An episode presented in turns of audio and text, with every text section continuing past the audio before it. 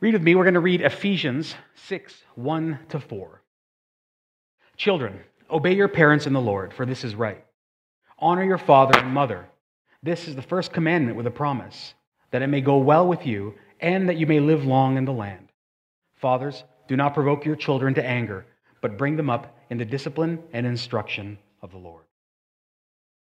Okay, that's it. Nice and pithy, short.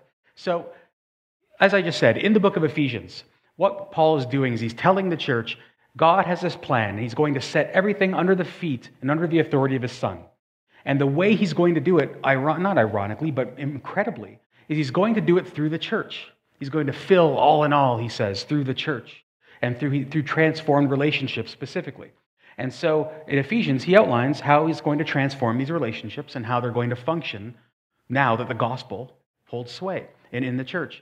And he talks about marriage, and then he moves swiftly from marriage into the family. The very next verses after he's finished speaking about women and men and submission and all that, which we covered. He then moves into the family. And if families were sitting there listening in Ephesus, having this letter read to them, expecting a long treatise on, okay, now I can finally get my house in order, then they were sadly disappointed, I think, because he offers only 4 lines. That's 51 words in Greek, 60 words in the ESV, and that's so short that did you know the Oscar Mayer Wiener song has 65 words? So if we were expecting, the Wiener mobile? I don't know, that's kind of weird. I don't know. So if you're expecting this grand, I can almost hear people, because I know today how we are as people, I know how the church is. There's people who come to me occasionally and say, you've only been married 19 years. You have the nerve to tell me how to be married? Or you've only got 6 kids and none of them are 20 yet. How dare you tell me how to... So I understand. I can imagine Ephesians listening and saying, this old bachelor has the nerve to say, this is all that parenting is? Kids obey, parents don't be jerks. That's it? Really, Paul? Is that all you have to say? And yet, yes, that's exactly all he has to say. And I wonder if we were back there, if any of us would be saying, he's got no idea. He's never had kids. He doesn't know the trouble we've seen. And as a kid, what does he remember about being a kid? And then we move to the modern age and we say, really, what does a 2,000-year-old book and a bachelor have to do? What can he possibly tell me about modern problems? About phones and social media and pornography and fake news and you can't trust any news nowadays, it seems. So, how could this possibly have any relevance to our lives today? And yet, first understand that in the Bible, there's nothing new. Stop being, I call it chronological arrogance. Sometimes we think because we are more modern, more sophisticated in certain areas, we think that we're better than the ancients. No, you're not. You're no better in any way. In fact, you're arguably not even more intelligent. You may have more knowledge, but you may not. And when you look at the Bible, for instance, the prodigal son parable tells us that renegade and rebel children were not new. It was not new to see them run away. Disengaged and poor parenting is not new. Read the Old Testament. In fact, I'm sorry, not one Old Testament father is a good father all in all, not a perfect father, except for God. And so we see that dysfunction is not new. Struggles in parenting are not new. And so when we read these short verses, Paul actually provides, I think, a simple but very rich foundation for parents, and for children, and for the family dynamic. And so we're going to look at that as quickly as I can, which is, we're going to see 3 things. We're going to see what children should do, why they should do it, and then how parents can help. Okay? Very simple. So let's start there. What children should do. So, who is Paul speaking to, first of all? He's speaking to teknon, to children. But that term teknon, when it's used by Paul and throughout the New Testament, and outside of the New Testament, extra-biblical sources, refers to a few things, and it's actually quite radical that Paul's doing this. In referring to children, he's referring first to boys and girls. To address children directly as a writer is unknown in the ancient world. Stoics and Romans, lots of people wrote about parenting, and they wrote about children, but they would always talk to parents. You never talk to the kids. So when Paul addresses children, first he assumes that they're sitting in the worship service and hearing, which is radical. He second includes girls in this. This is boys and girls, not just boys. And in the ancient world, girls were often left sequestered, cloistered for a time, or they were covered, and they were just not as open in relating to people publicly as boys.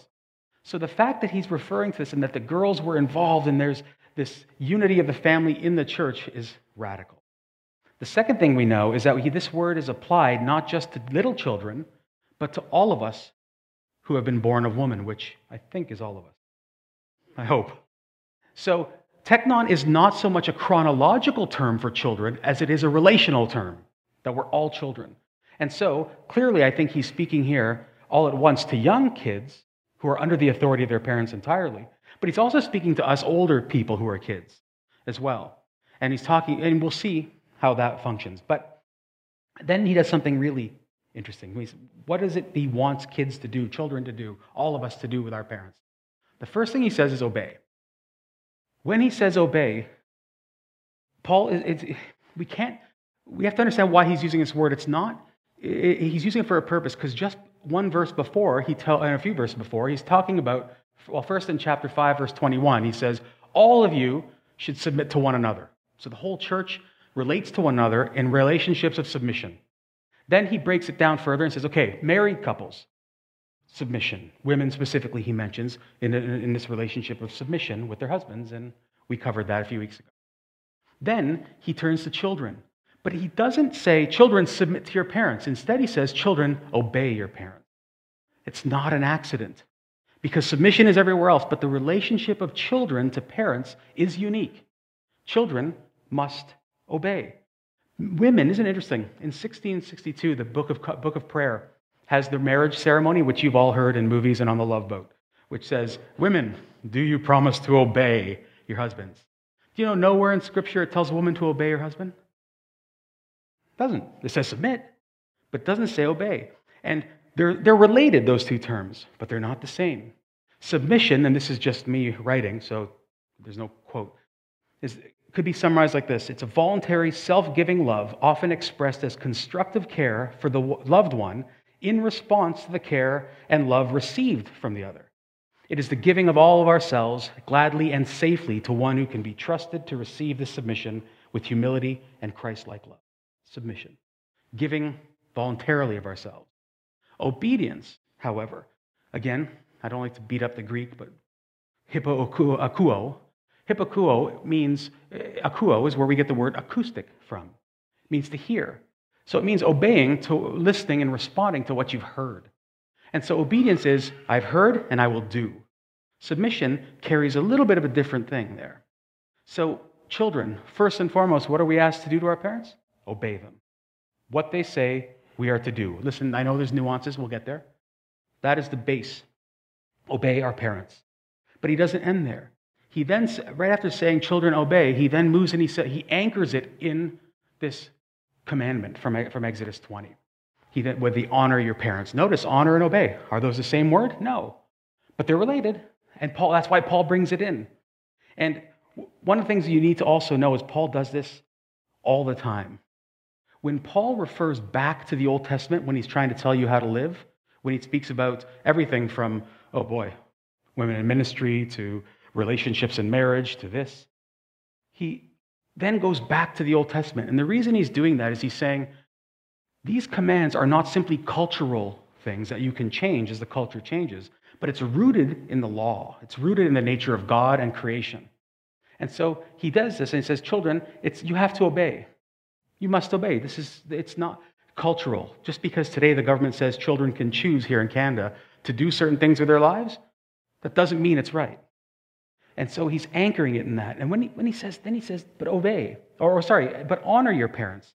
And here, this word again, sorry I have to be nitpicky about the Greek, it means to honor is to value, to respect.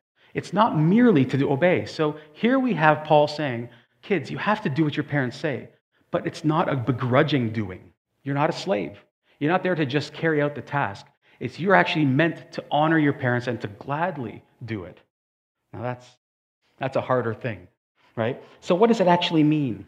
It means that when we're obeying our parents, we're to somehow, and I'll explain how, we'll get practical in a minute, somehow we are to value and respect them as we obey, not simply do it.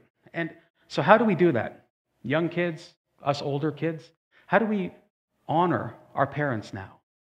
And I turn now to a guy, he's a pastor in Toronto named Tim Challies. Some of you may know him. And he outlines pretty simple. There's 6 quick things, he says. This is how we can honor our parents. It's not set in stone, but I think these are pretty good guidelines. First one, he says, forgive them. Forgive your parents. They're not perfect. My kids may think I'm perfect. No, they're not. They know it. See, they don't. They see me every day. They know I'm not perfect. So forgive your parents. They are imperfect. And if you do not learn as a child to forgive, you will grow up to be an angry parent, an angry adult. And if Christ could forgive on the cross, so do you and I, and can we when we extend Christ's grace to our parents.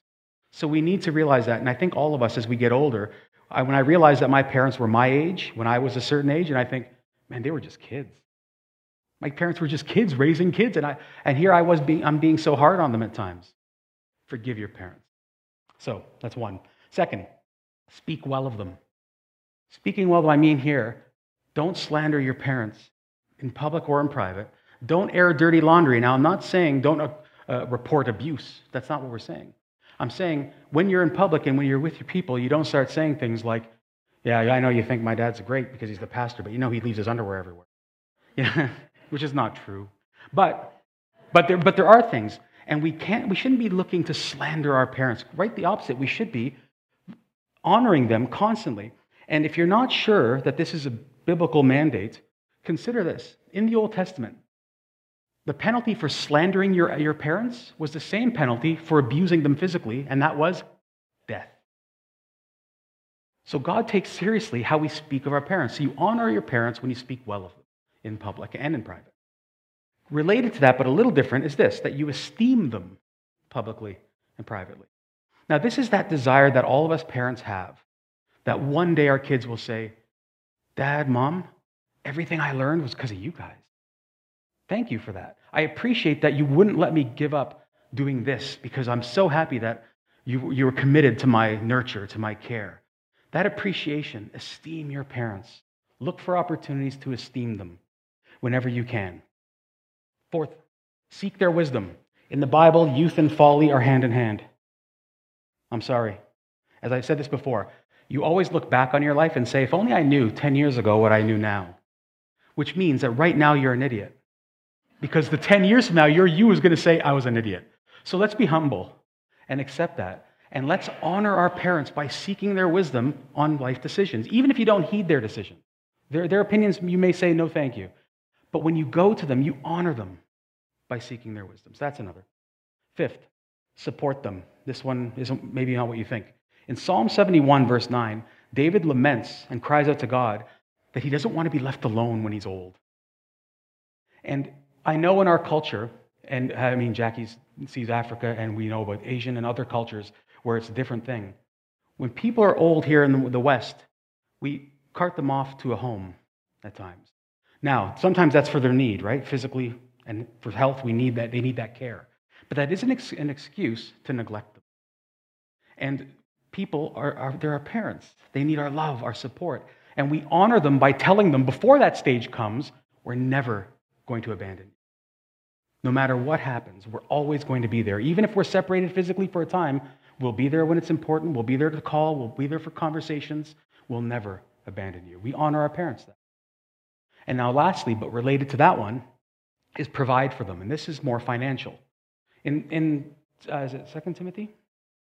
1 Timothy 5, Paul says that when we don't provide financially for our families, we show that we hate them, and we're worse. No, discipline, not hate. It's Proverbs. He says we're worse than non-believers when we don't do that. And so, and here again, Eastern cultures have much to show us. In fact, John Stott says that African and Asian cultures are a standing rebuke to the West in this matter, because we don't support our families nearly as well. In fact, Sarah and I live next door to people in Welland who was a multi-generational Muslim family, wonderful family, and they've got grandparents, and I actually don't know how many were living there. And there's times where I would think, boy, how could they do that? I would, somebody be murdered in our family if we did that. And there's a slight disdain in that statement that I can't believe that anybody would actually want to be around their family. There's an error. There's something in me that has been bred being in a Western guy to think that I shouldn't provide in that way. And yet, we are. And we honor our parents in those ways. So that's just some practical ideas there. So that's what we're told to do, obey and honor our parents. Now, why should we do it? Because we're given motivation here. Firstly, and very straightforwardly, Paul says, because it's right. Now, in one regard, he agrees here, and the world agrees, because every culture up until arguably in the last decade or so, every culture in human history, be it Greek, Stoic, doesn't matter where you are in the world, has agreed that requisite to an orderly society was children obeying their parents. That this is natural. It's right. In fact, there's Stoic writers, ancient Roman Stoics, who write things and say, children obeying their parents is self-evident. It's just knowledge. It's just common sense. You can't debate it. It's just, we all know it. But Paul goes even further. And he says, it's not just self-evident, but it's right because God says. And here again, he anchors it in that commandment when he says, honor your mother and your father. Now, Paul goes even further in Romans and in Timothy as well, when he says, when he lists this is what the end times will look like. When things really are starting to go spiraling downhill, this is what the world's going to look like. In both cases, he says children will stop obeying their parents. And so the obedience of a child to a parent is connected biblically to the disintegration and decay of human existence. So it's a sign. And then there's two things he says as far as motivation. When he quotes that Old Testament, that commandment in Exodus 20, verse 12, there's two things he says very clearly. The reason we should honor and obey our parents is because it honors God and it benefits us. Let me go through those quickly. First, if you know anything about the Jews, then you'd know this. And you don't find this anywhere in Scripture, really, but you find it all through Jewish tradition from earliest time to the present. When you take the 10 commandments and you write them down, so I'll put them up on the screen here. This is, it's short form, okay? The Jews assumed that they were written on two tablets, okay? And the Bible speaks about tablets, doesn't necessarily say two, I don't believe anywhere. But there's two tablets. And the Jews say there was five on each. And it goes even further. The Jews say, no, not just were there five on each, but they were arranged intentionally like this, that the first five all related to how we speak and interact with God, and the last five are how we interact with one another. But if we do that, notice that honoring our family, our mother and father, lies under our relationship to God. And so Israel has historically thought that there's a connection between honoring God and honoring your parents. And they don't just do that because, it would be weird to have four on one and six on the other. That's not why they do it. They do it because throughout Scripture, God makes this connection. In Leviticus 19:2, this famous line where God says, as you've all heard, "Speak to all the congregation of the people of Israel and say to them, you shall be holy, for I, the Lord your God, am holy." Very next words, "Every one of you shall revere his mother and father." See what he's doing? All through Scripture, God says, how you honor your parents is how you honor me. And that makes perfect sense, doesn't it? Because your parents are God to you. Not literally, of course, please understand. But who provides for you, teaches you, protects you, cares for you, loves you? If you cannot honor the people you can see, remember 1 John, if you can't love your brother who you do see, how do you say you love the God you don't see? And so, this obedience that you and I are to have towards our parents is not rooted in our fear of our parents, but in our reverence to God. If we love God, we will obey. And because we want to please our God, we obey our parents. Quite logical, but that's a very simple way of what the Jews are saying here. So, one, it's right because it honors God. But the second thing is he throws in this promise, Paul says, which is, it'll go well with you. Now understand, when Paul says this, and when Proverbs speaks very optimistically about how tit for tat, cause and effect. If you do this, your life will be good. Understand that wisdom, if you took my Old Testament class, you'd know this. The wisdom literature was meant to be read as a whole. Proverbs optimism is meant to be balanced with the cynicism of Ecclesiastes and of the Psalms occasionally and of Job, so that we see that the things that come out in Proverbs are not promises but probabilities. That if you want to have a good life, your chances are greatly increased if you follow God's law. That doesn't mean you're going to have a great life. Okay? It's very simple. And many people have been obedient. In fact, Jesus was perfectly obedient, and his life wasn't great. But he says, if children If you want to live long in the land, honor your parents. And what he is getting at here, and remember, he's speaking not just to individuals in the commandment, but he's speaking to the people of Israel. If the nation is to live well, this foundation must be there. It must be. And the reason is very simple. Because if you do not respect your parents, I assure you, you do not respect God. And not only that, I, as a guy who has worked corporate and in church, can see generationally that people who are raised to not and don't respect their parents, even if it's no fault, even if their parents deserved disdain. Some parents are bad. Some parents are abusive. And those children who grow up despising their parents, I assure you, despise authority, despise their boss, despise a lot of things. And so God is right. Surprise, surprise. That if we don't honor our parents, it'll be a harder life for us. Now, let's talk about the limits of obedience, because I know that's always a question I get asked. Well, what's the limit? Well, here I know. I, as a 40-year-old man, my parents can't tell me any longer when to go to bed or what to eat for dinner. I wish they would. But they can't. So obviously, obedience changes over time. However, here's an interesting fact. In the Roman world, that never changed. You never reached the age of majority. If you were an old man, but your dad was a bit older, if he told you to jump, you said, how high? You never got out under the thumb of your father, and we'll talk about that in a moment. But in our world here, Paul beautifully provides the guidelines for us about what it means to obey and to honor. And he says it when he says, in the Lord. Children, obey your parents in the Lord. And then we are, as parents, are to instruct in the Lord. So, we are expected to obey people and parents in everything, unless it contradicts our obedience to God. Now, let me use practical examples I heard from, I think it was John Stott, but I don't remember. He said, let's use two very practical examples. Imagine you're a brand new Christian. You become a Christian as a teenager. You're still living at home. The age of majority in our country is what, 18 or whatever it is? 16? 18? Whatever. And your parents forbid it and say, do not get baptized. You then could say, okay, I won't get baptized, because baptism isn't necessary for salvation, right? Sorry if there's any denominations that disagree. But it's not necessary for salvation, so we can obey our parents, and then once we reach age of majority, be baptized. However, if the parents say, do not worship this biblical God, we then must disobey. And that is because we think about it in the Lord. That is the parameters. Parents are to be obeyed so long as they are in the Lord. And you see now why Paul starts with the marriage and he says, your job is to make each other radiant in the marriage, including the children, dads. So that as long as that is our goal, children obey. You may not like the discipline. You must obey it. As long as that is there in the Lord. And this is part of the limits. We can't say too much more because I know I'll go longer. So, what children are asked to do is obey and honor. Why they should do it is because it honors God, benefits them. Now, how do we make this happen as parents? And Paul uses this last verse for that. Let me say again this thing. The best opportunity we have to have children who will honor God, not a perfect system, of course, is to do what Paul says. That doesn't mean it's going to happen. I assure you, Jesus is the perfect, and God is the perfect father, and he has rotten children. Okay? So be relieved, parents, that you might do everything right on paper and your kids still may walk away from God. So be encouraged in that, first of all.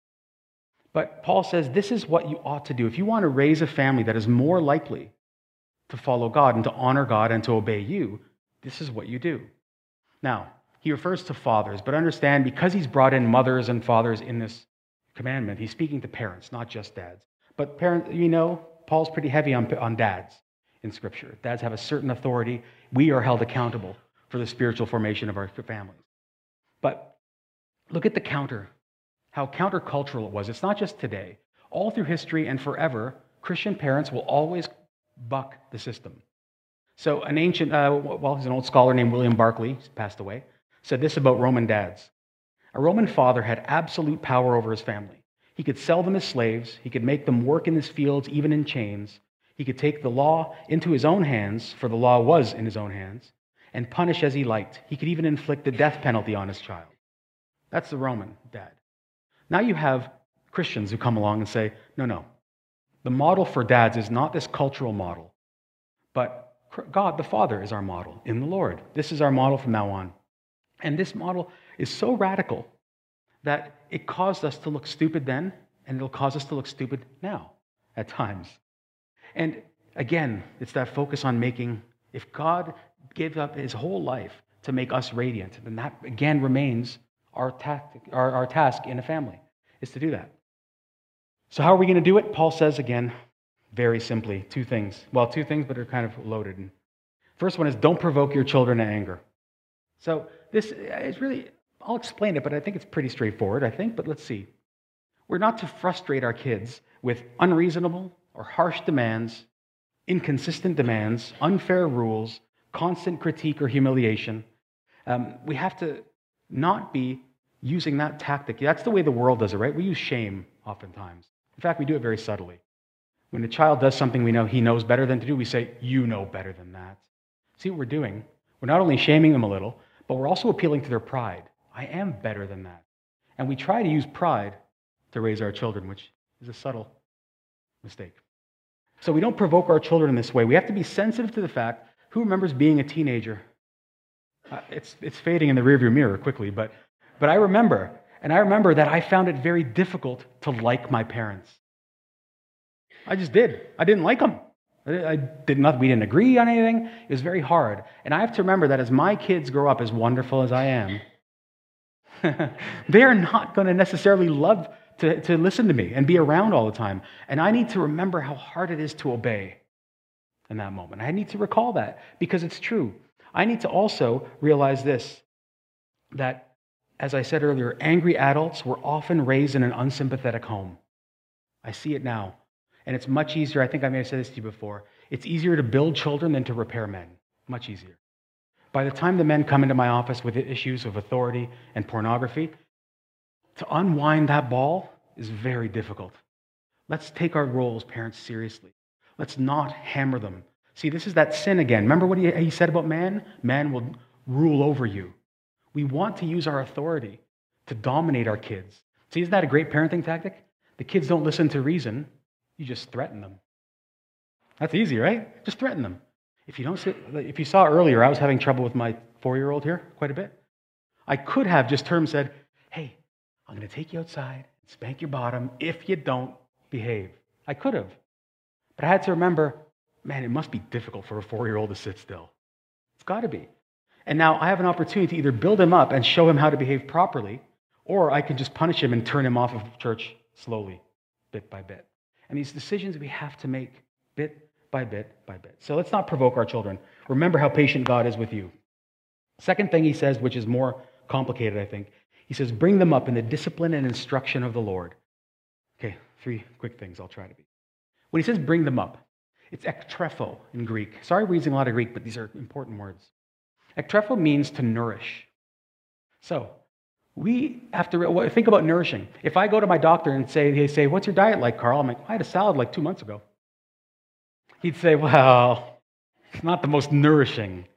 See, because nourishment is a day-by-day grind, constant feeding. It's a diet. It's not the one time. And so when we are to bring up our children, we have to realize that a rotten, menacing toddler may become the most wonderful preteen or teen.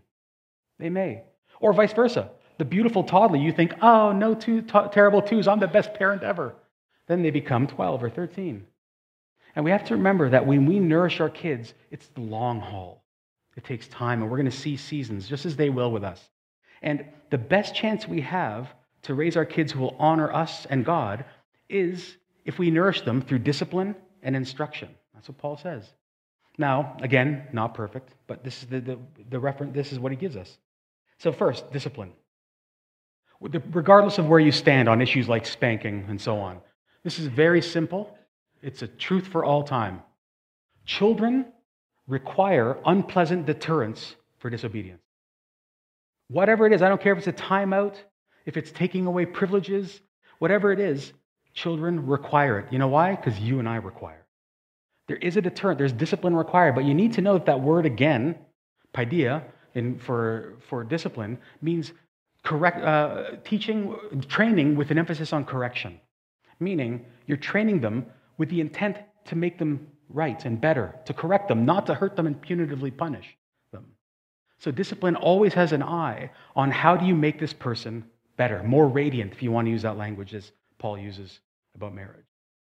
So that's an important thing there about discipline. But let's go further. When we talk about things like, again, I'm not suggesting either way, but spanking is a reality. Regardless of what you do, here Martin Lloyd-Jones, a great Welsh preacher, has this to say. When you're disciplining a child, you should have first controlled yourself. What right have you to say to your child that he needs discipline when you obviously need it yourself? Self-control, the control of temper, is an essential prerequisite in the control of others. You must be self-controlled. The purpose when my kids are supposed to be in bed and I've had a long day and they keep waking up every 20 minutes and my day gets longer and longer and less time for myself, the tendency is to say, get to bed! Don't you know how long a day I've had? But when I do that, I am showing that I'm not interested in their correction. I'm interested in my peace. I have to remember, okay, what do I do? How do I train up this child to know that they have to obey, stay in bed, but also know that there may be a reason to come out of bed sometime? How do I do that? So it's very difficult, but we have to do it. And one thing you cannot do is not discipline your children. Again, we're not talking here physicality. We all know Proverbs 13:24, which famously says, whoever spares the rod hates his child, right? But he who loves him is diligent to discipline. We're not talking about physicality, but what we are saying is this. If you do not discipline your children, you hate them. What's the writer getting at? What is Solomon saying there? Children who are not disciplined become people who have no restraint, no wisdom, no discernment, and no discipline themselves, in which case you are beggaring your children and damning them, basically, to a life of misery. It's going to be a hard life. I assure you, as a man who has worked and fired many people, when you fire people, it's usually because it's these things. There's no restraint, there's no wisdom, there's no discipline, and you're putting your child in a spot of having a miserable life, which is why the Proverbs writer says, you must hate your child if you don't discipline them. Because that's what you do with strangers you don't like. When I'm in a mall, I'm not going to discipline your kids. You know why? I don't love them. I don't. They're not in the same way. But when my child disobeys, I do. We must discipline our children. So, then, of course, in the Lord, right? There's always that balance. Then instruction. Here is another wonderful thing. What is the purpose of education? I'm a guy with many degrees. Many of you do. What's the point of education? To create worshipers. All of it. I'm going to say that very clearly. I don't care how many degrees you have. I don't care how much you help in the cure of cancer and of world hunger. If your education does not lead you to worship God, it has been useless to you. Because ultimately, you will die in your sins, and there will be an eternal... Your life will fade. The good that you have done will fade. If our education does not raise children, or try to raise children to worship the living God, we have failed. And then parenting, then, is the same task of raising children who are most likely to worship God. It's important that we put kids in things like, skating lessons, horseback riding, whatever, swimming lessons. These things are important. But they're secondary to putting them before God. Secondary. And I know that may sound odd, but it's not. This is clearly all through Scripture. And not only this, you're not raising millionaires. You're not raising doctors.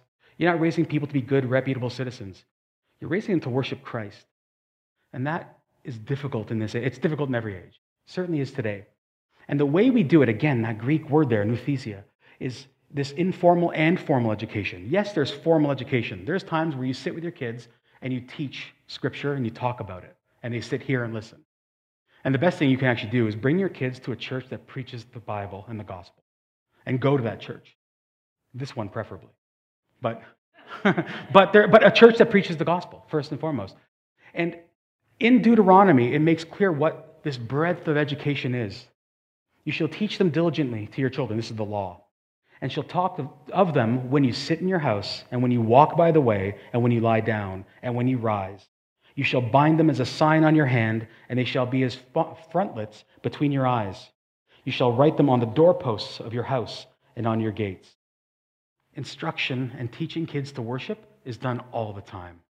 And parents who are aware of that are always looking for opportunities. What did you read today? What did you see today? Look at that guy on the street. Look at that billboard. And there's always looking for ways to connect them to how God is at work.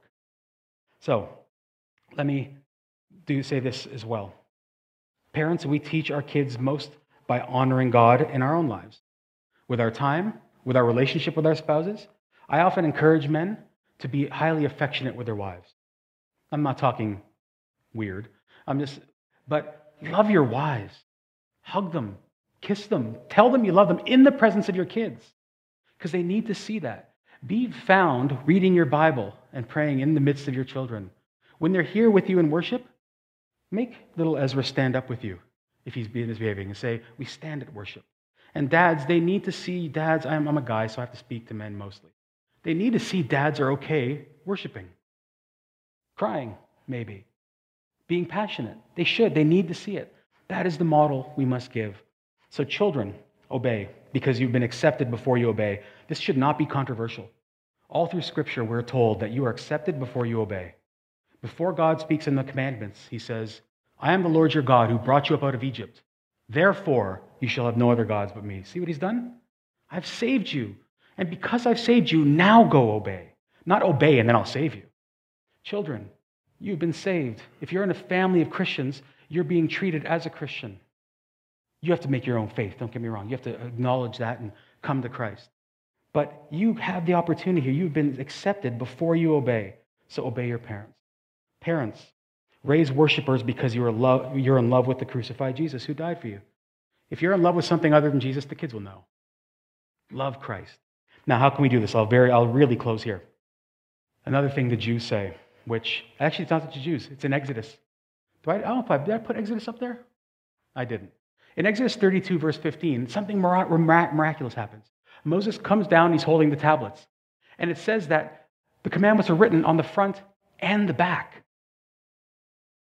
What's that about? I remember thinking, what is that? I've never heard, it's not mentioned anywhere else in Scripture. So I start looking to see, what do the Jews make of this? And the Jews have historically, and the Christians now too, have adopted this and said, it's because Moses, while he's teaching the commandments, needs to know that he is facing them as well. So that as he's telling the nation, do these things, he is also under the demand of the law. But of course, when we teach our children this, you begin to realize how much of a sinner you are. And kids, the same thing. As you're trying to obey, you realize how poorly you obey. It's a reminder to Israel, just like Paul says in Galatians, that the law came as a tutor to show us our need for a Savior. And as we look at these commandments and realize, listen, I don't know about you, but I came away from that list of honoring our parents realizing I did not honor my parents as well as I should have. And both my parents are gone now. They both passed on.